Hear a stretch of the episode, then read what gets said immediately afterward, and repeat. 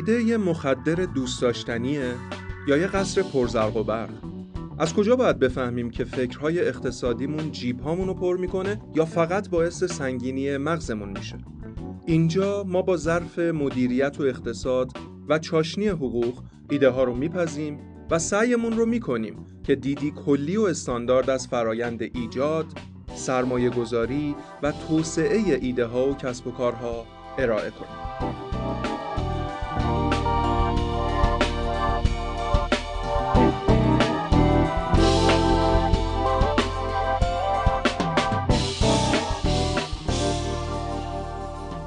به اپیزود جدید ایده پزی خوش اومدید. اینجا آشپزخونه ایده پزی من کمالم. سلام حمید خان سلام امین عزیز. سلام مرز ادب و ارادت سلام مخلصم. خیلی خوشحالم باز پیش شما. خیلی خوشحالیم که با اپیزود جدید در خدمتتون هستیم. ما سعی کردیم تو سه تا اپیزود اولمون با همدیگه هم فضا بشیم راجع به ایده صحبت کردیم از کجا میاد؟ نگرشمون به ایده چیه؟ راجع به مسائل اقتصادی صحبت کردیم با حمید خان. در رابطه با فرایند ارزیابی و اینکه به چه دردمون می‌خوره شامل چه المانهایی صحبت کردیم. و قرارمون بر این بود که تو اپیزودهای اول با همدیگه همفضا بشیم رو کلید واجه هایی که بتونه تعامل ما رو در اپیزودهای اصلی ایده پزی که قرار ایده ها رو بپزیم سازنده تر بکنه و با همدیگه همفضا و هم کلام تر بشیم. امروز اومدیم سراغ امین عزیز و می‌خوایم راجع به مسائل حقوقی و اثر اون در کسب و کار صحبت بکنیم و ببینیم که از زاویه دیده که وکیل عزیز چه چیزهایی می‌تونه در راه اندازی کسب و کار و مدیریتش مهم باشه و از امین کمک بگیریم یه مقداری اولا دیدمون رو باز بکنه به اهمیت این موضوع و ببینیم که در ایده پذی قراره که چطوری با دانشش کمک کنه به ما برای پختن ایده های خام. من فقط می‌خواستم یه خورده در مورد تجربه نگم خوردی های کسب و کار بگم و اینکه واقعا این برتری رو ما داریم که می‌خوایم اینجا بگیم که چقدر مسائل حقوقی و قانون اساسا می‌تونه از خوردی ها و ناراحتی ها و نگرانی ها و دلهوره ها کم بکنه. وقتی شما کسب و کار را میندازی منتظر این باید باشی خواه نخواه که یکی از شرکای تجاریت ممکنه بدقولی بکنه و این به شما داره ضرر می‌زنه. ممکنه یکی از تأمین کننده هات بدقولی بکنه. ممکنه بدقولیش در حد این نباشه که مثلا حالا یه بار یه مشکلی واسش پیش اومده. شاید بدعهدی بکنه. کلا بگه آقا من دیگه نمی‌خوام باهات کار بکنم. در حالی که تو تو دیده خودت یک ساله باهاش بسته بودی. می‌دونستی که تا یک سال مواد اولیه مثلا رستوران منو تو قسمت مثلا سوسیس و کالباس فلان شرکت قرار تامین کنه. یه باره میگه آقا من دیگه نمی‌خوام با تو کار بکنم. تو باید بری دوباره تامین کننده پیدا بکنی قیمت بگیری همه مسائل رو بگردی و اینها. می‌دونی این چیزایی که واقعا تجربه کردم ها. یعنی کافیه یه مقدار قیمت ها تکون بخوره. شما منتظر خیلی از اون چیزی که تو کف بازار میگن دب کردن ها باید باشی. یه مسئله دیگه اینه که ما توی ایران به خاطر اینکه حاکمیت قانون و اعتماد به حقوقدانان رو اونقدی که باید نداشتیم مسئله شراکت رو که به نظر من بزرگترین اتفاقیه که می‌تونه یک شرکت آقا کلمه شرکت از شراکت میاد یک شرکت رو تشکیل بده و اون رو بزرگ بکنه و ساختار بهش بده ازش میترسیم. تا با یکی از این قدیمی ها می‌خوای صحبت بکنی شریک اگه خوب بود خدا شریک میگه. بابا نمی‌خوایم خدایی کنیم می‌خوایم business رو راه بندازیم نون بخوریم. با تمام نقص هامون هست آره دیگه قرار نیستش perfect باشیم که بخوایم شروع بکنیم یه کسب و کاری. پس اول اینکه بدونیم که قوانین جایی که توش داریم کار می‌کنیم و کسب و کار رو راه میندازیم چیه؟ و دوم اون کسانی که می‌تونن توی اون قوانین خبره باشند چه مشاوره هایی به ما می‌تونن بدن؟ که من با شریکم به مشکل نخورم. با provider مواد اولیه هم مثلا به مشکل نخورم. از کسی که می‌خوام پول بگیرم. مشتریمه. بدقولی می‌کنه چکش پاس نمیشه. با اون چطور برخورد بکنم؟ پس ما خیلی از business هایی که می‌بینیم به شکست می‌رسه. من میگم اسمشو خوشخیالی که همه چیز ایشالله خوب پیش میره. توی کسب و کار و وقتی پول میاد وسط همه رنگش عوض میشه. ما اینجا امین رو داریم وکیل پاییه که توی بحث تجارت و مالکیت معنوی هم کار کرده. ازش می‌خوایم سوال بکنیم چه کارهایی بکنیم که پول در آوردن واسمون تبدیل به جنگ اعصاب و ناراحتی نشه؟ یکم این که چه کار کنیم شراکت ها پایدارتر بشه سر هر چیز علکی نابود نشه. اینا رو فکر می‌کنم امین به عنوان فردی که کار حقوقی می‌کنه بتونه یه خورده روشنمون بکنه که چه کارهایی باید بکنیم. خیلی حسن مطلع خوب بود به قول شعرا من راحتتر می‌تونم اتفاقا سوالاتمو بپرسم. یه جواب کلی که به سوالاتت و دغدغه‌ای که مطرح کردی باید بدیم اینه که آقا تو خود مشاور حقوقی داشته باشی ولی چرای اصلیش رو امین بگه. چرا باید این کارو بکنیم؟ آره الان مفصل میریم سراغ و هزینه فایده رو در واقع بسنجیم دیگه. یعنی بگیم که آقا آیا داشتن مشاور حقوقی هزینه فایده ای واسه من داره. من یک هزینه ای به هر حال می‌خوام بکنم. آیا فایدهش به اون هزینه ای که دارم انجام میدم میارزه یا نه؟ بحث سر اینه. فایده داشتن مشاور حقوقی چه در ابتدای کار چه در اواسط کار و حتی در بدترین حالتها چه ورشکستگی باشه چه جمع کردن business باشه یا هرچه آیا داشتن وکیل حقوقی و داشتن معیارهای حقوقی یه سری معیارها رو حداقل داشته باشم. آیا هزینه فایده دارد یا نه؟ دقیقا این نکته ای که گفتی خیلی عالیه. اولا آگاهی نسبت به این فراینده دوم که من آگاه باشم آقا یه بخش مهمی که تو کسب و کار می‌خوام راه بندازم باید در نظر بگیرم مباحث حقوقی ما دیگه اندازه فکر می‌کنم حسن مطلع گفتیم. بریم سراغ امین. بله. امین جان برای شروع داستان برای اینکه ما روشن کنی و بحث شروع بکنیم به ما بگو که اصلا جایگاه یک مشاور حقوقی و وکیل کجای کسب و کاره؟ آیا دستبندی داریم که وکیل اینجا اینجا اینجا می‌تونه بیاد؟ مثلا تو ایجادش توسعهش کجای و هر جا چه کمکی می‌تونه بکنه به ما تا بریم پخته تر بکنیم سوالا و نکات جذاب تری خب خیلی خوب بود شروع بحث. من فکر می‌کنم نصف آرزویابی که شاید من باید می‌کردم و شما خیلی ساده و روون و با تجربه عملی گفتید و من خیلی خیلی خوشحالم که اون دردهایی رو که من به بعضی از تک تک موکلا یا اشخاصی که میان بدون اینکه البته بخوام تخریبشون کنم یا بگم چرا این کارو کردی آروم سعی می‌کنم آموزش بدم اینجا می‌تونم از یه تریبون و بلنگوی گسترده تری به مخاطبین عزیز ایده پزی بگم. ببین یه تعریف خیلی ساده داشته باشیم از اینکه اصلا ریسک چیه. ما میگیم ریسک احتمال اینه که یه آسیب و صدمه به وجود بیاد از یه خطر معین.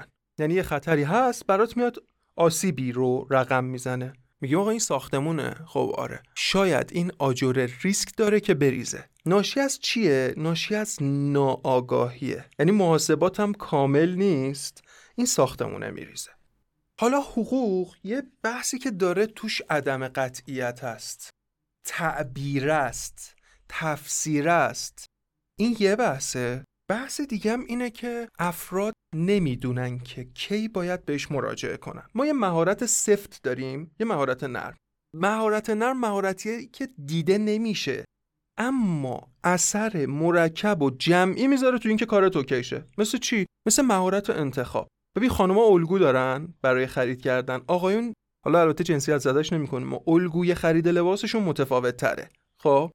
و تو کارکترها تو آدمام فرق می‌کنه. من امروز می‌خوام در مورد یه مهارت نرم کوچیک صحبت کنم. اونم اینه که چجوری باید انتخابم رو یه سنجه یه فیلتر حقوقی بذارم قبلش؟ و تو کدوم نقاط باید این قدرت تخمین ریسک حقوقی رو داشته باشم؟ پس این مهارت نرمه رو می‌خوام بگم. خب؟ من یه روایتی بکنم. یه آقایی بود به اسم جرمی بنتام که این کلی هم نظریه و اینجور بحثا توی موضوعات حقوقی داره. این یه نقل قول داره میگه power of the lawyer is in the uncertainty of the law. یعنی قدرت یک وکیل در عدم قطعیت قانونه. این باعث شده بقیه هم بگن آقا انقدر شما پیچیده اید ما کار رو خودمون انجام میدیم. زودتر میره. گره میندازید. نه. اتفاقا وکیل رفته که یک مشکل تو رو حل کنه. مشکل چی؟ مشکل عدم قطعیت تو رو. و تخمین ریسک های ناظر به آینده تو با ابزار فعلیش که اسم اون ابزار هست قانون. پس این اون الزام است. اما برگردم به این حرفایی که حمید جان هم گفت. می‌خوای راجبش یه مقداری بیشتر صحبت کنیم؟ خیلی نکته مهمی. ببین این نکته که شما میفرمایید حالا تو ابعاد دیگه هم باید مد نظر قرار بگیره دیگه. فقط صرفا حالا شما وکلا خیلی بیشتر باهاش مواجهید. با اینکه محجور دیده میشه حوزتون به خصوص حوزه کسب و کار. یعنی آدما میان برای درمان نمیان نمیان برای پیشگیری نمیان اون ریسک رو با توانمندی تو ببیننش پیش بینیش بکنن ازت کمک بگیرن که وقتی باش مواجه شدن به چالش نخورن. خب اینو ما تو حوزه خودمون هم داریم دیگه. مثلا امکان سنجی دقیقا ابزاری است که قرار این کارو بکنه برای کارآفرین. ما میگیم آقا اگه می‌خوای سرمایه گذاری بکنی یه کارخونه تولیدی راه بندازی یه business بازرگانی راه بندازی بیای از ابعاد فنی از ابعاد بازار از ابعاد مالی اینو برات آنالیز بکنیم در یک ساختار استاندارد امکان سنجی. خروجی این قراره به ما یک سری ریسک اجرایی فنی بازار و مالی بده که کمک بکنه تو به عنوان یه نفر که می‌خوای یک business راه بندازی یک کسب و کار راه بندازی. با پیچیدگی های خاص خودش توان بیشتری داشته باشی در مدیریت کردن بحران هایی که احتمالا باهاش مواجهی. این خردیه که ما تو حوزه‌های مختلف اتفاقا نیازش داریم که داشته باشیمش. و ممنونم که بحثشو باز کردی. اتفاقا یکی از چیزهایی که خوشحالم می‌کنه هستی اینه که ما کمک می‌خوایم بکنیم این ابعاد محجور در خردمندانه کردن راه اندازی کسب و کار بیشتر دیده بشه آدم ازش استفاده بکنن که نرخ شکستشون بیاد پایین ضریب موفقیت ها بره بالا. و دمت گرم. مرسی. مخلصم ارادت دارم. حالا اینم تو پرانتز بگم. ببین یه نکته ای داره. نکته اینه ما خطر رو باش دو تا داریم وقتی مواجه میشیم خب؟ توی ذهنمون. رویکرد اول اینه که ما رو خشکمون می‌کنه. مثل یه کابوس دیگه. دیدی نمی‌تونی فرار کنی نفست می‌گیره. یه رویکرد اینو حذفش می‌کنیم. خطرهای حقوقی انقدر نمودهای بیرونیش نمودهای گنده یاد حبس و اعدام و همین بحثای کیفری میفتیم که بهترین رویکرد و نادیده گرفتنشون به خاطر یه کارکرد زیستی ها میدیم. میگیم که ایشالله این اتفاق نمیفته خدا با منه. من که حسن نیت دارم. خود خدا ناظره که من نخواستم کار بدی کنم. ولی نمی‌دونیم موضوع حقوقی فقط با کار بد و سوء نیت نیست. یه جاهایی هم کار داره با اشتباهاتمون یه جایی کار داره با قصورمون خب؟ و بعد وقتی با عدم قطیت تفسیر مواجهی کار خیلی فاجعه تر هم امکان داره بشه.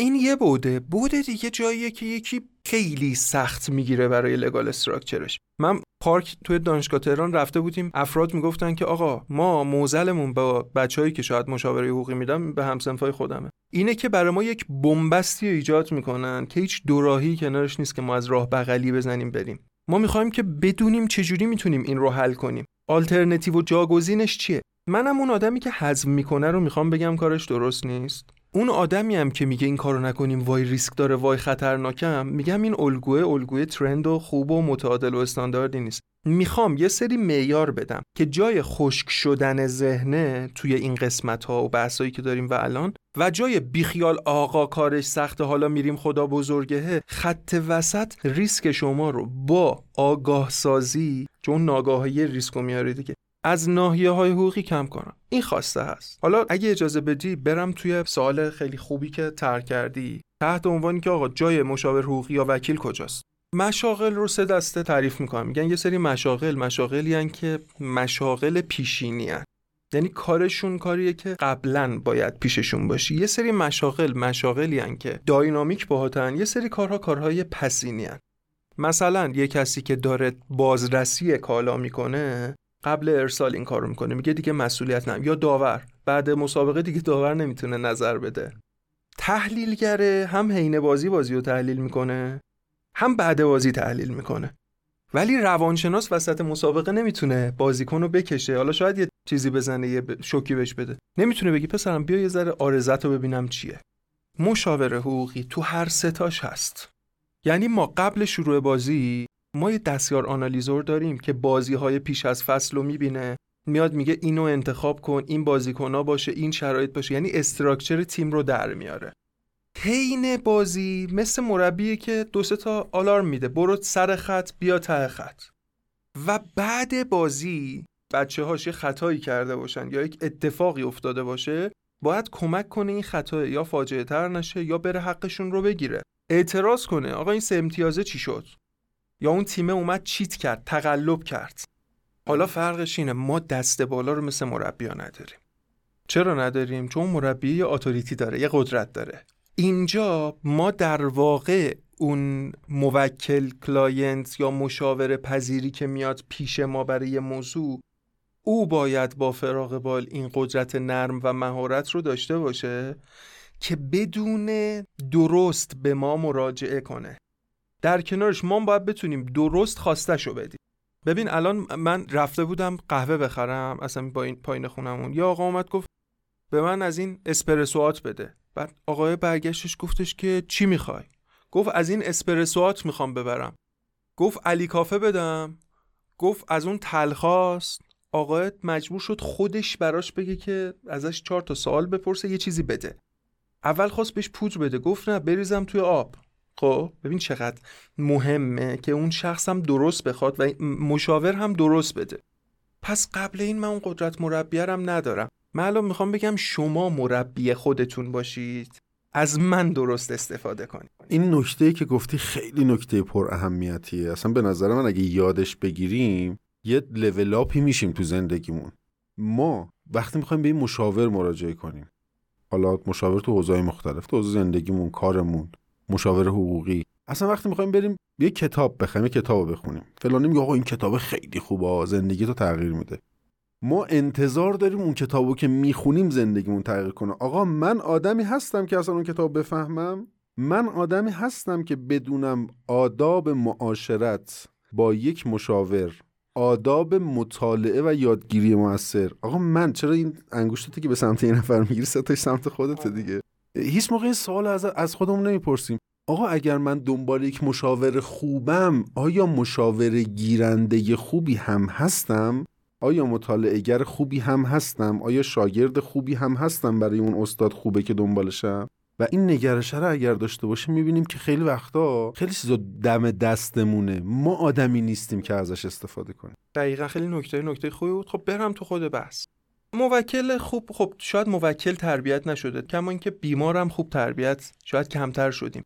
نمی‌دونیم باید چه سوالایی درست بپرسیم و حتی درست اون پزشک رو تو مسیر بیاریم. یه جا موکل من رو تو مسیر منطقی می‌ذاره با سوالش با ساده کردن بس. من اگر بهش خیلی تخصصی میگم. اما بریم تو خود کسب و کار. کسب و کار یه نقطه استارت داره. استارته با همون قسمت اول شماست یه ایده.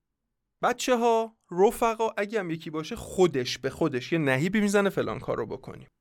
اولین نکته که من در نظر می‌گیرم اینه که در نظر بگیره این دارایی که می‌خواد ایجاد بکنه چجوری باید ازش خوب حفاظت کنه خوب نگهداری کنه. ببین این یه چیز غریزی تو همه موجوداته ولی ما آدما خیلی کمتر شاید حواسمون بهش هست. یه مرغم وقتی تخم می‌ذاره اول تخمه رو قبل اینکه بخواد تبدیل بشه به جوجه و اینا گرم نگه میداره دورش آروم می‌کنه.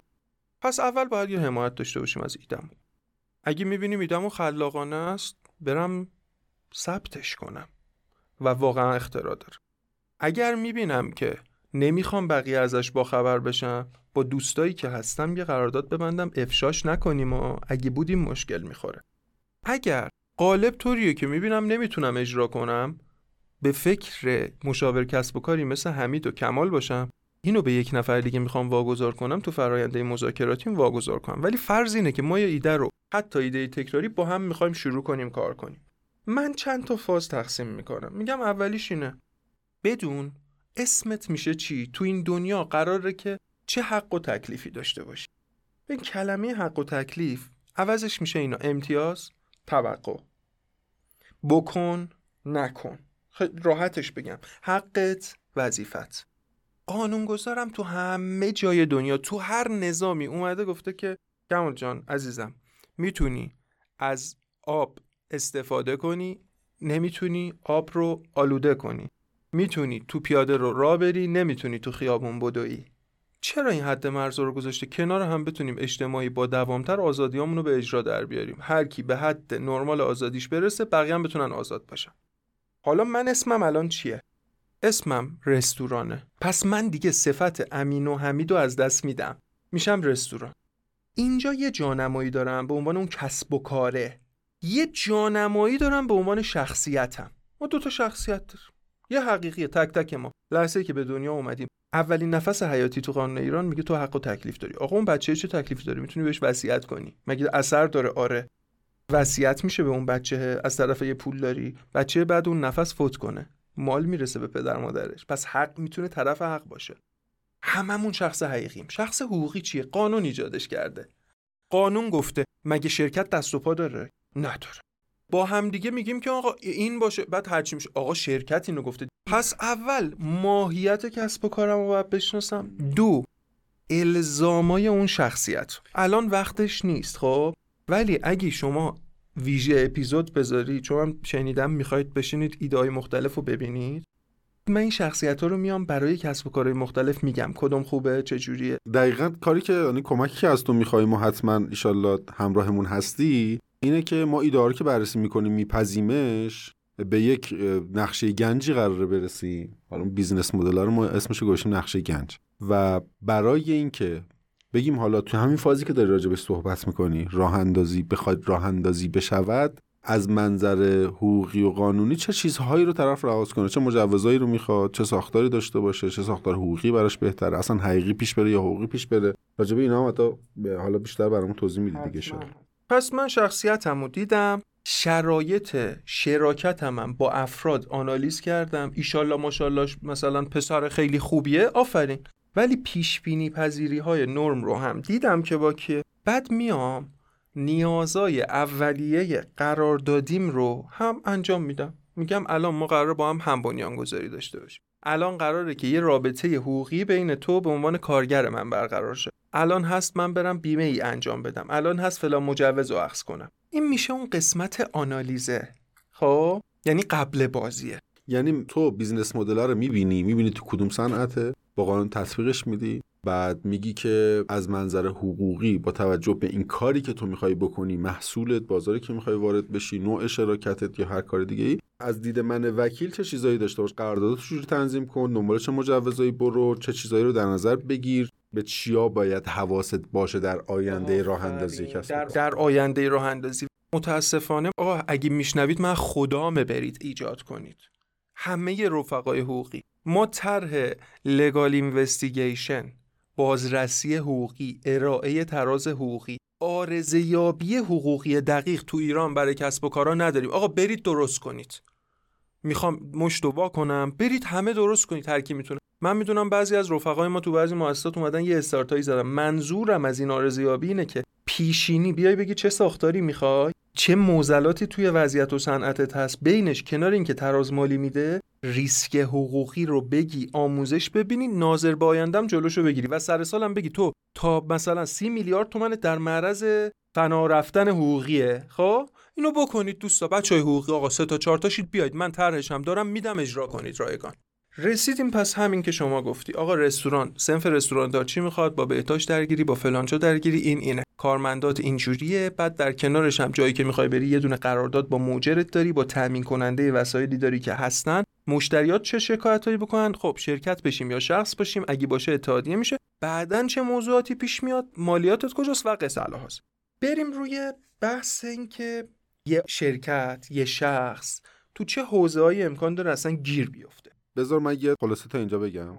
توضیحاتی که شما دادی حالا چون مستاقی بیانش کرده من یه بار بگم که الان تو سه تا قسمت داری میگی جایگاه مشاور حقوقی کجاست. قسمت اولش رو گفتی قبل بازیه. قبل اینکه بازی شروع شه.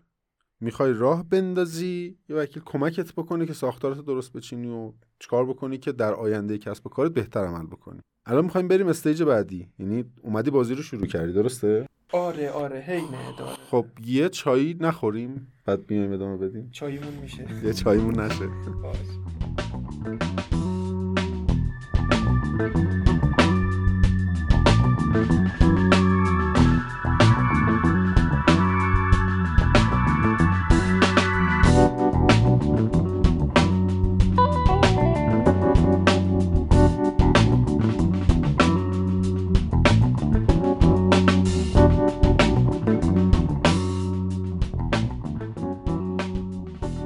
داشتیم چای میخوردیم چند تا سوال پیش اومد. حمید خان بپرس خودت. آره گوشه آشپزخونه ایده‌پزی نشسته بودیم. سوال واسم پیش اومد که امین اینایی که داری میگی مال حالا قسمت فاز راه اندازی به هر کسی که می‌خواد کسب و کار راه بندازه می‌خوره؟ یعنی لازمه. من می‌خوام مثلا دارم میگم یه small business یه business کوچولویی در حد مثلا یه روسری فروشی راه بندازم. چقدر نیاز دارم به اینها؟ یکی اینه. یکی هم این که دیگه نمی‌خوام وسط حرفت بپرم. در مورد یه چیزی به نام قانون تجارت واسم صحبت کن. من زیاد شنیدم. نمی‌دونم آخه این اول آخر دعواهاشو زیاد شنیدم ما بین اقتصاددانا که آقا این اصلا مثل اینکه سر و تهش خیلی هم واضح و شفاف نیست. اون چقدر می‌تونه حمایت بکنه از business هایی که medium to large باشن از متوسط به بزرگ باشن؟ خب خیلی سوال سوال خوبیه و من نمی‌دونم چجوری اینو پوست بکنم. ولی من خودم هزینه فایده رو به سه تا قسمت تقسیم می‌کنم. یکی از قسمت ها جاییه که من مواجه میشم با تعطیلی کارم. یعنی کلا ماهیت که ایجاد کردم رو یا استاپ میده یا از بین می‌بره. منحل می‌کنه.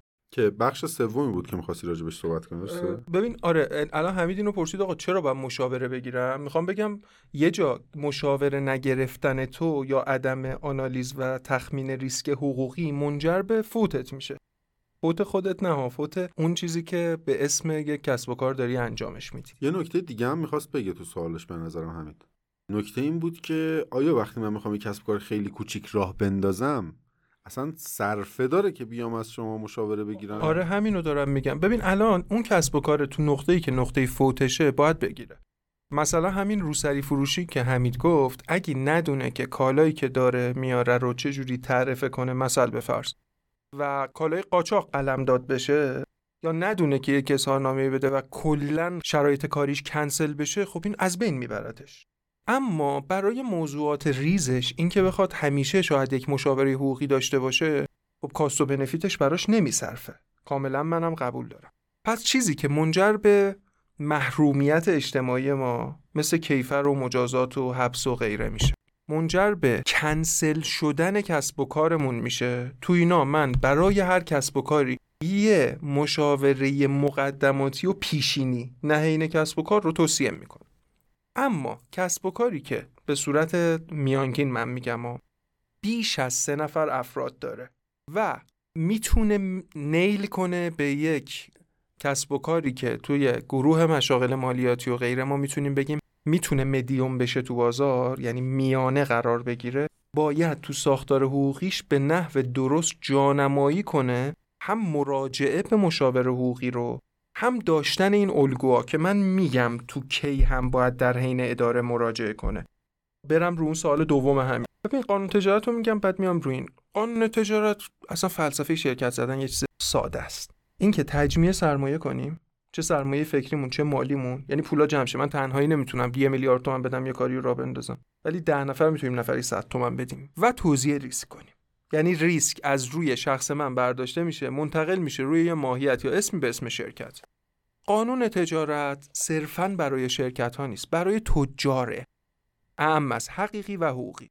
اما هر شرکتی در مورد حیات و مماتش تصمیم هاش تقسیم سودش نظارت و بازرسیش چون تو اون ما یک کاتالوگ پیشنوشته قانونی داریم اگه بریم زیر سایه اون دیگه نیاز نداریم چرخو از اول اختراع کنیم تو خیلی از قواعد رفتاریمون.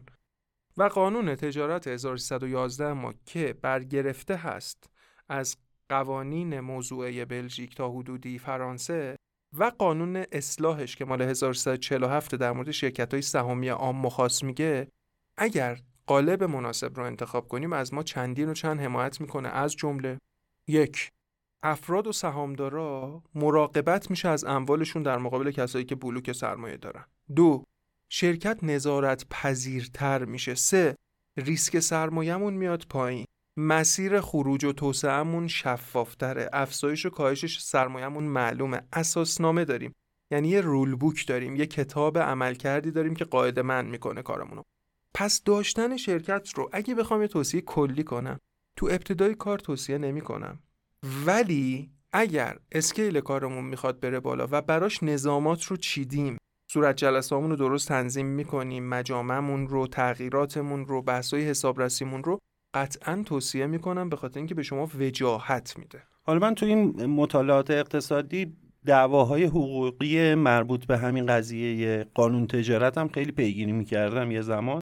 واقعا امین از 1347 این قانون بازنگری نشده. 1311 قانون هستش. 47 فقط در مورد شرکت های سهامیه. ما یه لایحه‌ای داریم از سال 1382 سه پیشنویس نوشته شد. 84 تو مجلسه. ولی هنوز نمی‌تونن بهش دست بزنن. چرا؟ یه سری قوانین جنبی میاد در مورد بنگاه های اقتصادی در مورد مثلا رقابت شورای رقابت با برنامه چهارم توسعه اگه اشتباه نکنم ایجاد شده. ولی نه ما هنوز بسیار بسیار باگ داریم از لحاظ نظارت سهامدار خورد نداشتن شرکت تک شریک عدم شناسایی بعدی از جاها به عنوان شرکت ها سیستمای حسابداری نوینی که تو قانون تجارت دیده شه دعاوی خاص تجاری. اما بدون قانون یه سری کارا کردیم. مثلا دادگاه ویژه گذاشتیم دادگاه ویژه رسیدگی به جرایم تجاری. خودمون خودمون رو update کردیم. مثلا تو بورس اوراق بهادارمون قانون بازار بورس اوراق بهادار ایجاد شده. ولی خب نه. پس یه کارهای جنبی شده ولی نتونستن هنوز این قانون تجارت رو از 1347 به روز بکنن.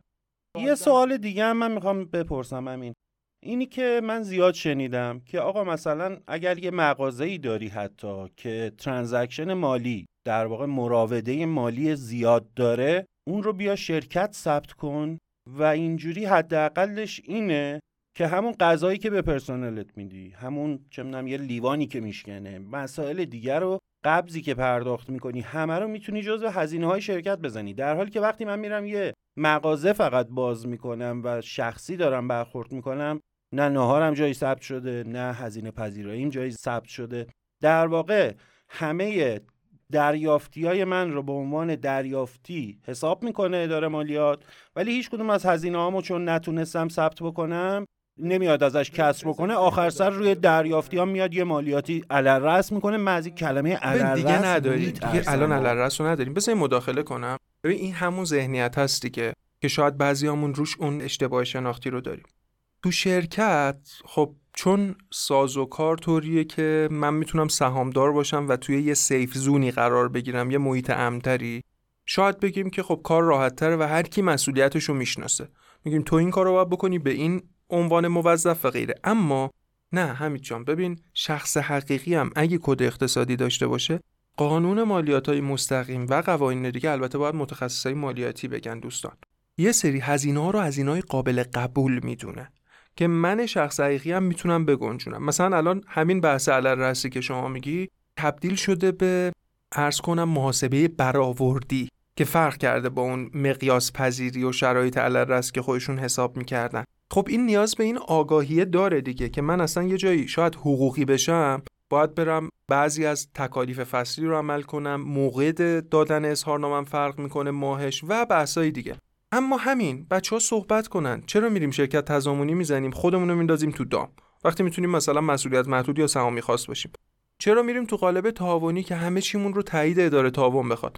این اقدامات پیشینی هم که من گفتم برای همینه.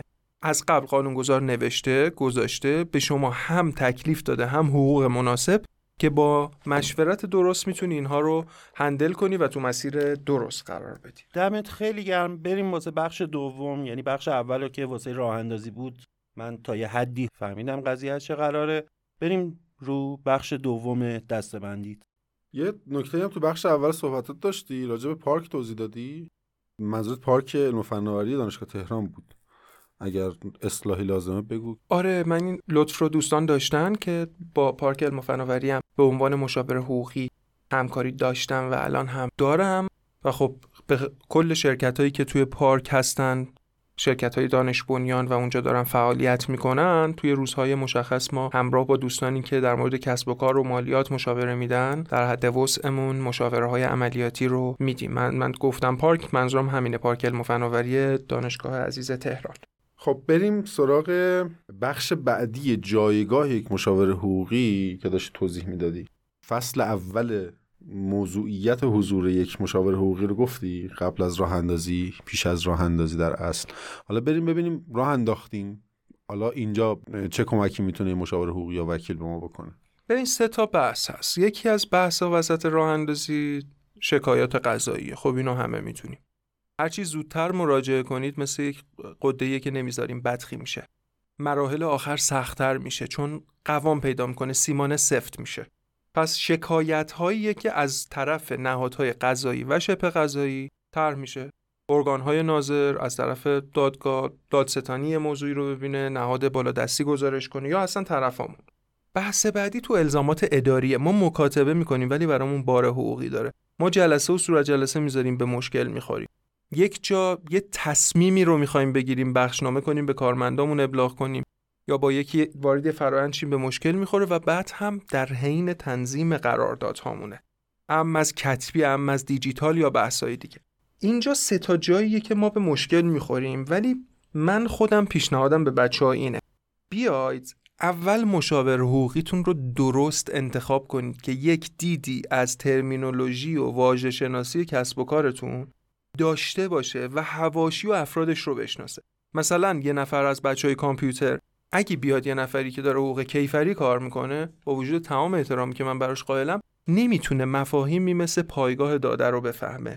نمی‌تونه بفهمه که یک دیولاپر چه سطح قراردادی داره. نمی‌دونه نقض حق امنیتی کجاست. این داده ها چجوری باید حفاظت شه؟ خب قوانین خاص داره. قانون حمایت از نرم افزارهای رایانه رو داریم اگه اشتباه نکنم سال 76 خب این باید بره با کسی که اینو می‌دونه. یا اگر یک ماهیت ماهیت استارتاپیه باید کسی باشه که بدونه تو چه سیتی یکی قرار داره قرارداد انتقالش چیه و بحثای اینطوری. پس باید مشاوره رو تعریف بکنیم و با این شخص ارتباط مداوم حین کسب و کار تعریف کنیم.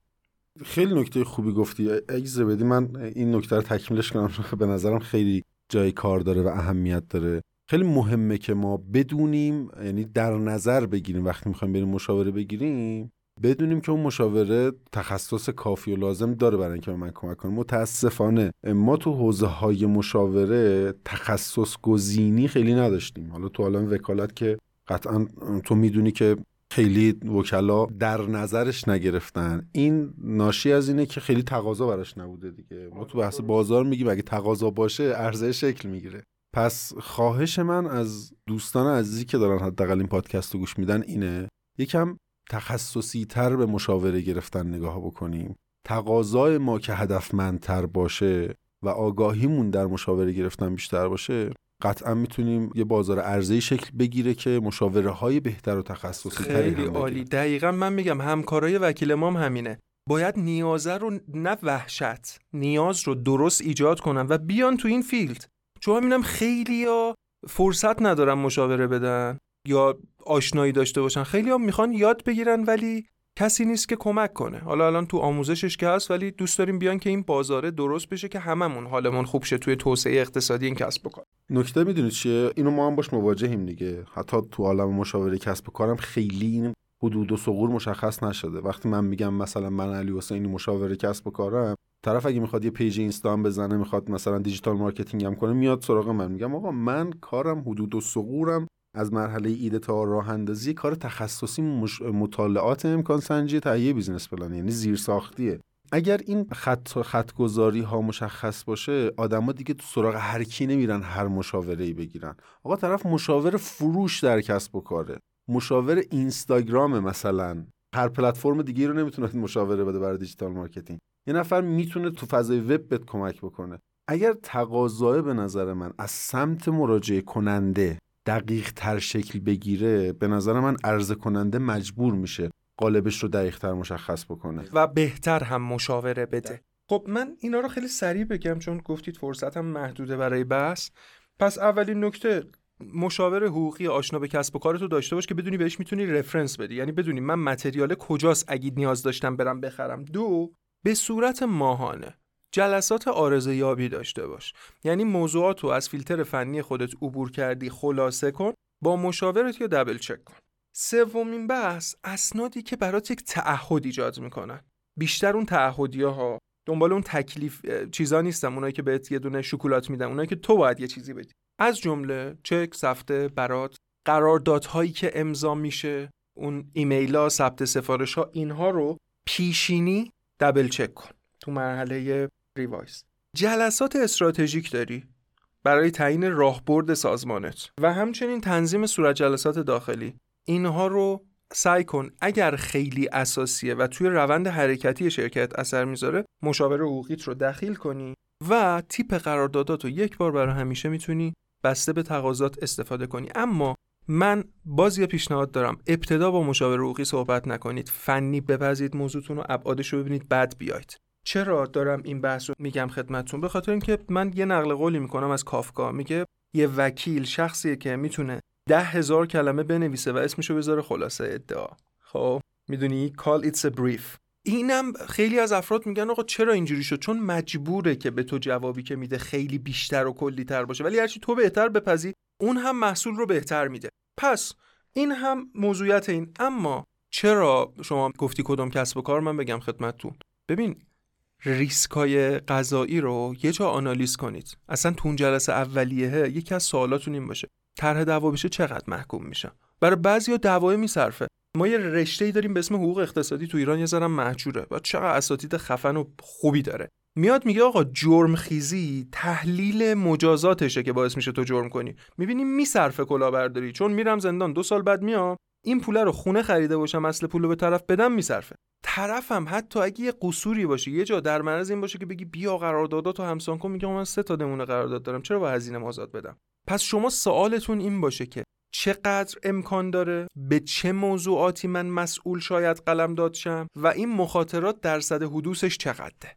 اگر اینو تعریف کردم اون موقع می‌تونم مشاوره‌ای که می‌گیرم مشاوره آگاهانه و درستی باشه. اما هزینه پسینی اقدامات قضایی به شدت بالاست چون وکیل داره وقتش رو مستمر می‌ذاره و تو استرس شما شریک میشه و دارید یک چیزی رو از دست می‌دید. امنیت آبرو جان آزادی یا پولتون رو.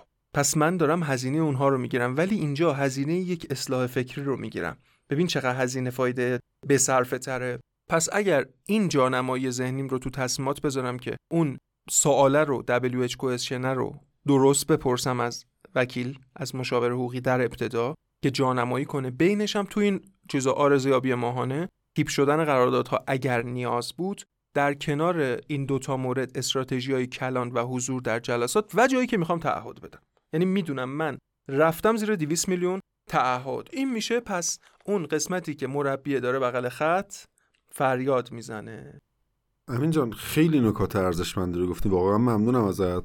برای حالا کسایی که می‌خوان کسب کار راه بندازن یا شرکتی رو می‌خوان دست پا بکنن قطعا این نکاتی که گفتی نکات ارزشمندی. مایلستون رو گفتی. نکات نقاط حساسی رو گفتی که من به عنوان کارآفرین به عنوان کسی که می‌خوام کسب و کار راه بندازم اگر در نظرش بگیرم خیلی از چاله چوله هایی که تو مسیر کارم دارم قطعا می‌تونه برطرف بشه.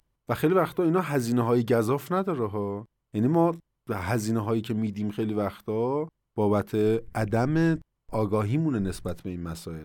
یعنی اگه آگاهی رو داشته باشی یه بخشاییشو بدونی چه جاهایی تو کسب و کارت بعد بری سراغ مشاور حقوقی. این خودش کمک می‌کنه که بری اصلا خودت اصلا یه سرچ بکنی یه یه جلسه مشاوره بگیری. الزاما نیاز نیست وکیل استخدام کنی همیشه کنارت باشه. یعنی وقتی صحبت وکیل و مشاور حقوقی میشه تو ذهن من همین میاد. قطعا ذهن شما قدیمایی میومده که آه من بعد یه نفر وکیل و هی پول بدم بهش خیلی باید ثروتمند باشم که مثلا یه وکیل همیشه کنارم باشه. در صورتی که خیلی وقتا با این مشاوره ساده با هزینه کم که من خودم تجربه داشتم خیلی جاها بهم کمک کردیم مثلا ما می‌خواستیم هم بنیان گذاری بکنیم برای کسب و کاری. کمک گرفتیم ازت با هزینه کم لطف کردی و ما یه شرکت نامه تنظیم کردی برامون. خیلی از چالش هامون رو کم کرد. اصلا همین که یاد گرفتیم شرکت نامه بنویسیم برای اینکه کار رو انجام بدیم کلی از چالش هایی که تو راه اندازی کسب کار داشتیم برطرف شده. دمت گرم. مرسی. بریم سراغ پارت آخر. پارت آخر منظورم اون بخش آخر جایگاه مشاور حقوقی در کمک کردن به کسب کار هست. ببین این کسب و کاره این قسمت به معنای یه فوت نیست به معنای یا تولد دوباره است یا یک مرگ آبرومندانه است یا تغییر روی است. ببین گاهن این کلمه ای که خیلی هم ترند شد این جمله قصار مال فیلم درباره الی اگه اشتباه نکنم که می‌گفت یک پایان تلخ بهتر از یک تلخی بی پایانه پر از تلخی باشه. یه بار یه پایان تلخه. ما هم چند تا مرحله داریم. یه مرحله اینه که آقا کسب و کار ما رونق گرفت دممون هم گرم. الان می‌خوایم عوض کنیم شرایطمون رو. شخص حقیقی بودیم بشیم حقوقی.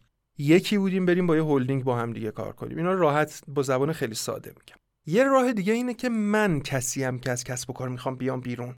ببین چهار نفر آدم با هم رفتیم اون رستوران رو انداختیم. من میگم آقا دمتون گرم. بیام خیلی تمیز و شیک مثل آدمای فوق العاده مهربون و درست خارج شیم. خیلی نایس آفرین. وینی تو تاک با هم صحبت می‌کنیم و میریم. بدون خون و خونریزی و فش سومین حالت هم وقتی که دستا رو می‌گیریم بالا میگیم آقا نشد. ولی نشده رو طوری درست می‌کنیم که دامنمون رو تو همون دوره نشدش بگیره. بعدش بریم یه بشو دیگر رو فعال کنیم. دگمه بشو جدیده رو بزنیم.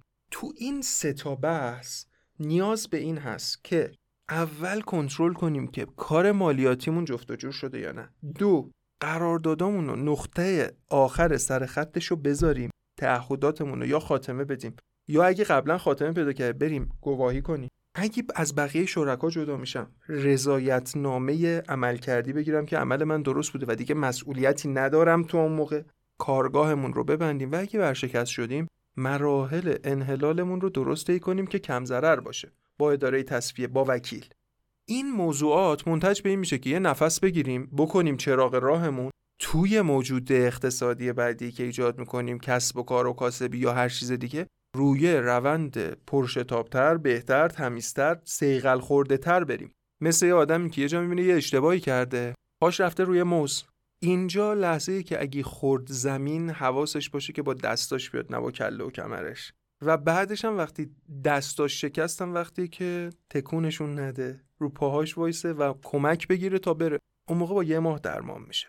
ولی اگه اشتباه اولین باشه که فقط بخواد که یه فرود خیلی مردونه داشته باشه سرش میشکنه و شاید بره کما. و این تلخیه طولانی مدت شه.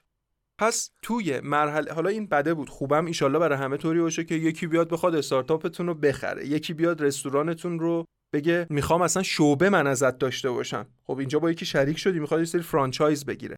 من باورم نمی‌شد که یک سری از بزرگترین franchisor های ایران نمونه قرارداد franchise نداشتن. که همکارا به من گفت آقا نمونه داری؟ من بهش دادم. و بعد فردا دیدم پلو کسی که هست من باورم نمی‌شد. می‌گفتم تو یعنی من مز... این نمونه من نبود 11 12 صفحه قبلا چجوری به یکی نمایندگی میدن؟ یه برگه می‌نویسی شما نمایندگی داری به من پول بده. تبلیغاتش چی می‌شد؟ از اون اسکوپ محیط می‌رفت بیرون چی می‌شد؟ علامتش خودش استفاده می‌کرد اطلاعاتو بهت نمی‌داد سیستم حسابداری یکسان نبود رو برندینگ تو کار نمی‌کرد. ببین پس این هم میشه پارت آخر. اگه اجازه بدی من فقط بگم که شما گفتی تو ایده پزی می‌خوایم چیکار کنیم. من مترومو بگم موافقی؟ خواستم این توضیحو بدم که ما تو این اپیزود چند تا یعنی دو تا هدف اصلی داشتیم. یکی اینکه این آگاهیه رو بدیم و الان فهمیدیم که همه جایی کسب و کارمون به شما نیاز داریم. به عنوان مشاور حقوقی و چقدر خوبه که باشید. اگر به خصوص در یک قالب حقوقی داریم کار پیش می‌بریم. خیلی دانش و آگاهی خوبی بهمون دادی همین جان.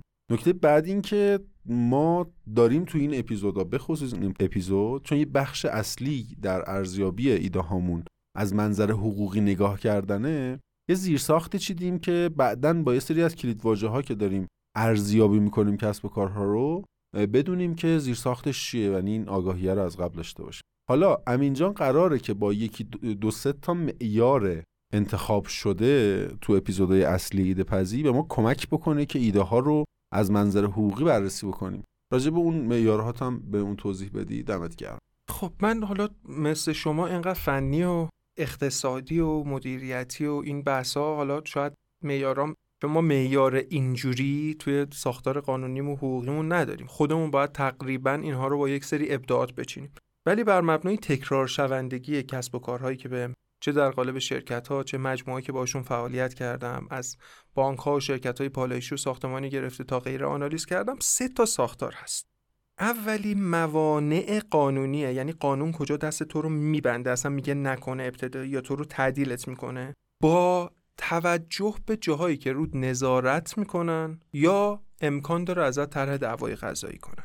مثل مراجع کار مثل مراجع تعذیرات مثل شهرداری ها مثل اتحادیه ها و اصناف تا سازمان بازرسی برای برخی از موارد دیگه که وجود داره و غیره. یعنی من میام میگم اینجا تو این موانع برات هست در مقابل سازمان امور مالیاتی در مقابل دادستانی که منجر به نظارت غذایی بشه از طرف اونا. دومین بحثم مدیریت ریسک شکایت و طرح دعوا از سوی اشخاصه. چه شرکت ها چه آدما. یعنی چقدر امکان داره با این کسب و کار تو طرف شکایت قرار بگیری؟ پس اولی میگم آقا این قانونا محدودت می‌کنن؟ اینجا این نقض تعهدات امکان داره در آینده منجر به شکایت شه ازت. مثلا تو همون رستوران بریم اگر شما کسی باشی که غذای بیرون برای یکی رو نرسونی این میشه جزای این قضیه و شکایت. اگر یه کسی پیکته اینجا امکان داره ازت شکایت اداره کار بکنه. که آقا نیومدی حقوق منو بدی و غیره من ساده ترین حالتشو گفتم. بحث بعدی اینه. فازهای توسعه من چجوری می‌تونه زیر چتر حمایت قانون باشه؟ و چطوری می‌تونم خودم رو گنده کنم بهتر کنم تغییر ماهیت بدم با این الگویی که انتخاب کردم.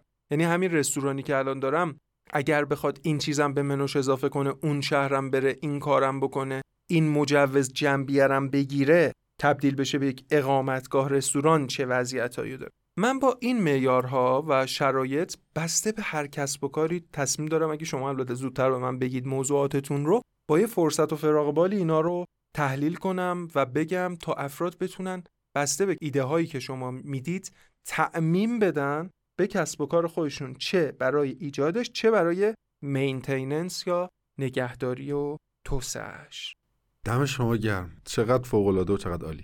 حمید خان اگر نکته ای هست بگو. اگر نه که من یه جمع‌بندی بکنم و یه چند تا نکته بگم یه preview ی بدم از اپیزودهای بعدیمون که شنونده های عزیز شاهد یک تغییر شگفت‌انگیز خواهند شد از اپیزود آره. پنجم و کار اصلیمون قرار شروع بشه.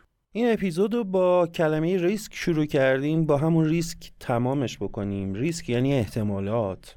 توی سه جلسه گذشته سه اپیزود گذشته ما از در واقع هر چه صحبت کردیم چه business plan چه برنامه ریزی مالی و چه در این قسمت مسائل حقوقی برای این بوده است که ریسک راه اندازی کسب و کار بیاید پایین. یعنی احتمال خطر نابودی کسب و کار بیاید پایین. یه جمله انگیزشی میگن.